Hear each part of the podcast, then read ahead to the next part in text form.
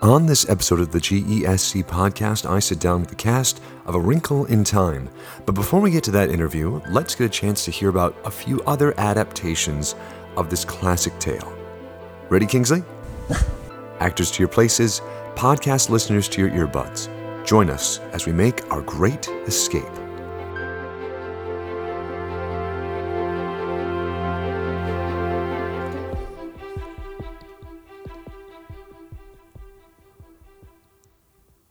Published in 1962, A Wrinkle in Time is no stranger to adaptations. There have been two different film versions, as well as three different stage versions, and even an opera. I want to take a little bit of time to talk about that before I get over to our interview. Uh, for those of you who are unfamiliar with the story itself, within the interview, we get a chance to kind of explore it. And to be completely honest with you, I feel as if I'm unqualified to give an explanation because I have never read the novel. I'm actually saving uh, that for after seeing the performance. I'm uh, incredibly excited about seeing all the things I've heard about in action. Uh, so let's just jump in right into adaptations. In 2003, there was a made for TV movie adaptation. And uh, I'm afraid it fell a little short of what Madeleine L'Engle had in mind for the story. Uh, it met her expectations, quoting L'Engle here. I have glimpsed it, I expected it to be bad, and it is. Um, so, so, hopefully, no offense to those of you who are uh, fans of the 2003 adaptation. I, I, completely forgot that one existed myself until doing a little bit of research here. Of course, uh, there was a recent version in 2018 uh, where quite a few changes were made from the novelization. I've been told that the stage play version that we'll be having at The Great Escape is a much, much more accurate and faithful retelling of the original tale. Uh, the adaptation that we are using came by Tracy Young, which premiered at the Oregon Shakespeare Festival in 2014. Prior to that version, though, there was a version created by James Sie in 1990, as well as a 2010 version by John Glore. Now, I was very excited to see, as an opera nerd myself, that there was an opera adaptation in 1992. I've tried to track down some recordings of it, but I haven't heard them just yet. Uh, maybe if I ask the cast nicely, they'll uh, sing one of the nights of the performance. I'm pretty sure I Can Talk came into it. Yeah, I'm pretty sure I Can Talk came into it. so let's jump into our interviews with the cast. I had a great selection of actors to talk to, and we get a chance to hear a little bit about the show as well as about their individual characters and what they have taken from the story itself. It was a lovely chance to talk and sit down and meet the cast, so let's get right to it.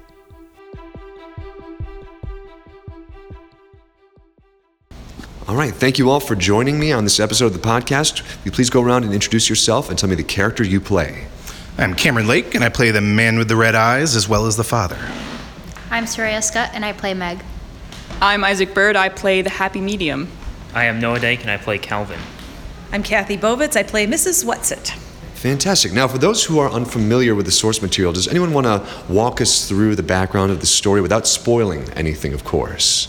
Do we have any experts on the story? Um, I suppose. Um, experts is a bit of a stretch, but uh, it's the story of a, a young girl, Meg, who is um, whose father has disappeared uh, many years prior, and her and her brothers um, enlist the help of some characters to um, go on an adventure in order to attempt to save him, at least. Fantastic. And among you, how many of you have read the book itself? I have. Hi. Yeah, so two of us. no, I haven't. I have not. And I feel bad.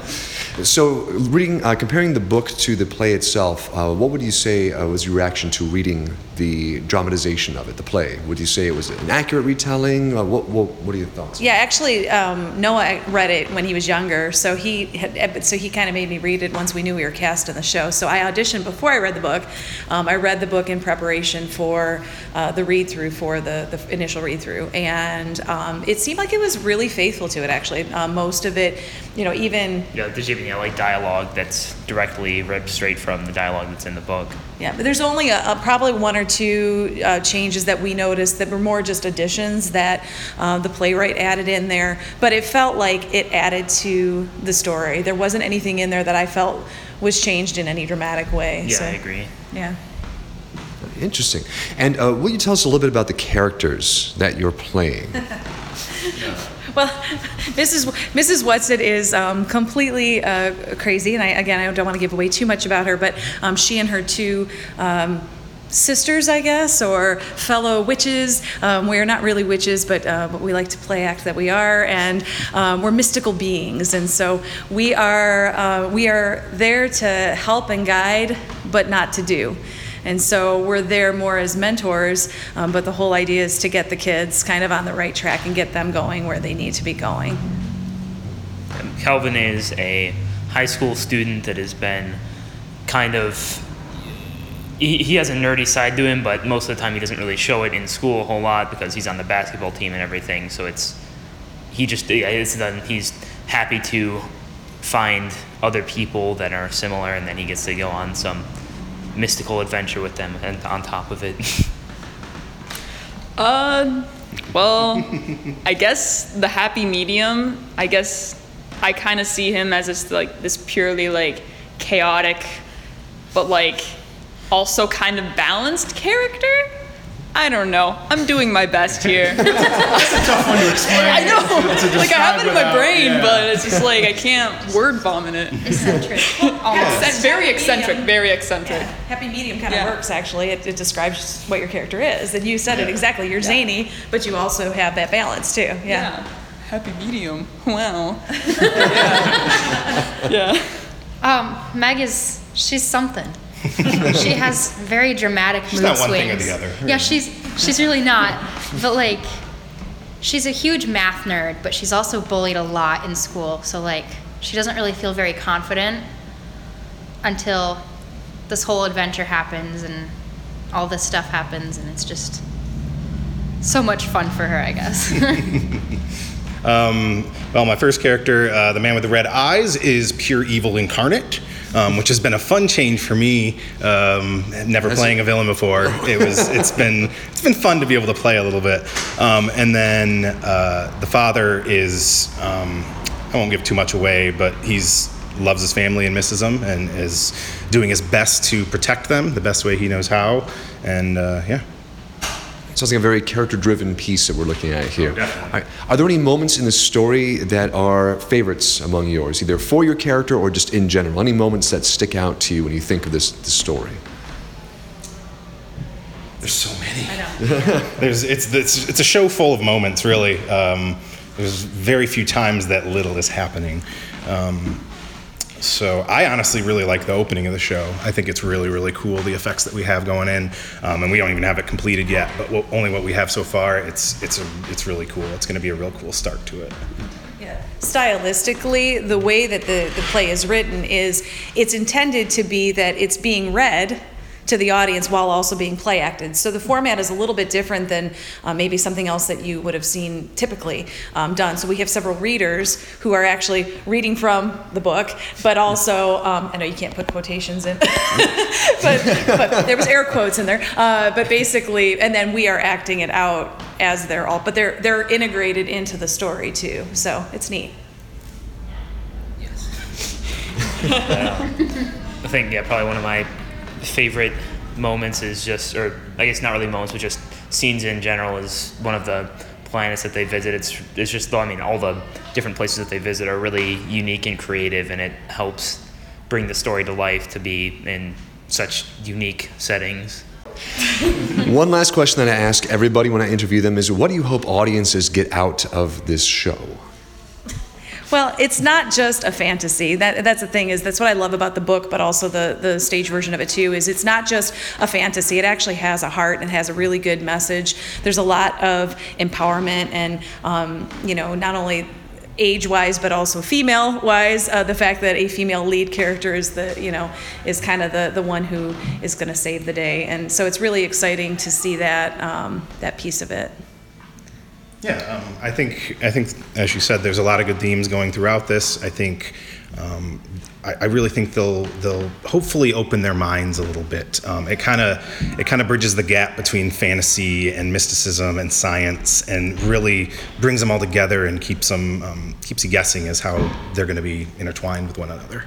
I feel like the audience should be like leaving the theater like with just the sense of like pure love that is happening because I feel like that's like the main basis of this play. It's just all of the love that's happening. It's amazing, zesty. I love it. you know, it's just a very wholesome play, and I really enjoy it and being in it. I hope like the audience can see themselves in each of the characters in different ways, and then they can just see how, through whatever circumstances, they can just find love and they can find happiness, regardless of their situation currently.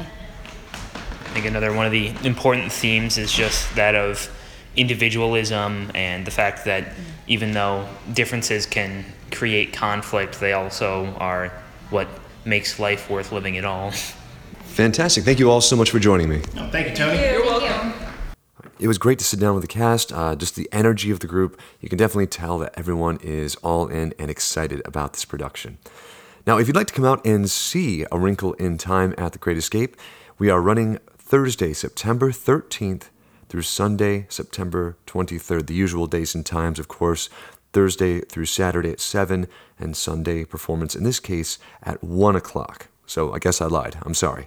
Um, I didn't mean to deceive you. So Sundays at 1 instead of Sunday at our usual 2 o'clock time slot. So you're a podcast listener of ours. Obviously, you're a fan. I mean, how could you not be? You're listening to this episode, right? You listened all the way through. Well done, well done. I assume that you like the sound of my voice. And if you like the sound of my voice as well as the voice of many of our regular actors and actresses, I highly recommend that you also check out our live book reading of A House with a Clock in Its Walls, which will take place Saturday, September 22nd from 1 to 5:30 p.m. This will be one of our first live book readings that will take place at the Great Escape. We will do one for A House with a Clock in Its Walls, and we have a few others that are coming up on the horizon that I really hope you can join us for. More details to come. But if you are John Bellairs fan, if you are just now hearing about John Bellairs' uh, House with the Clock in Its Walls because of the upcoming film, come out, check out our reading. I think you're going to have a really, really good time.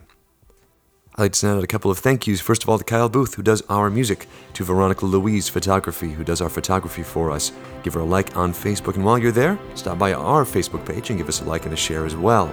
You can check out our website, greatescapestagecompany.com, to find out more information about upcoming events, as well as contact information, ticket information, and we have our own little podcast section on there as well, too. I hope to see you at our performances of A Wrinkle in Time. I am so excited and you should be too. I'm Antonio Barroso, your host. Thank you so much for joining us.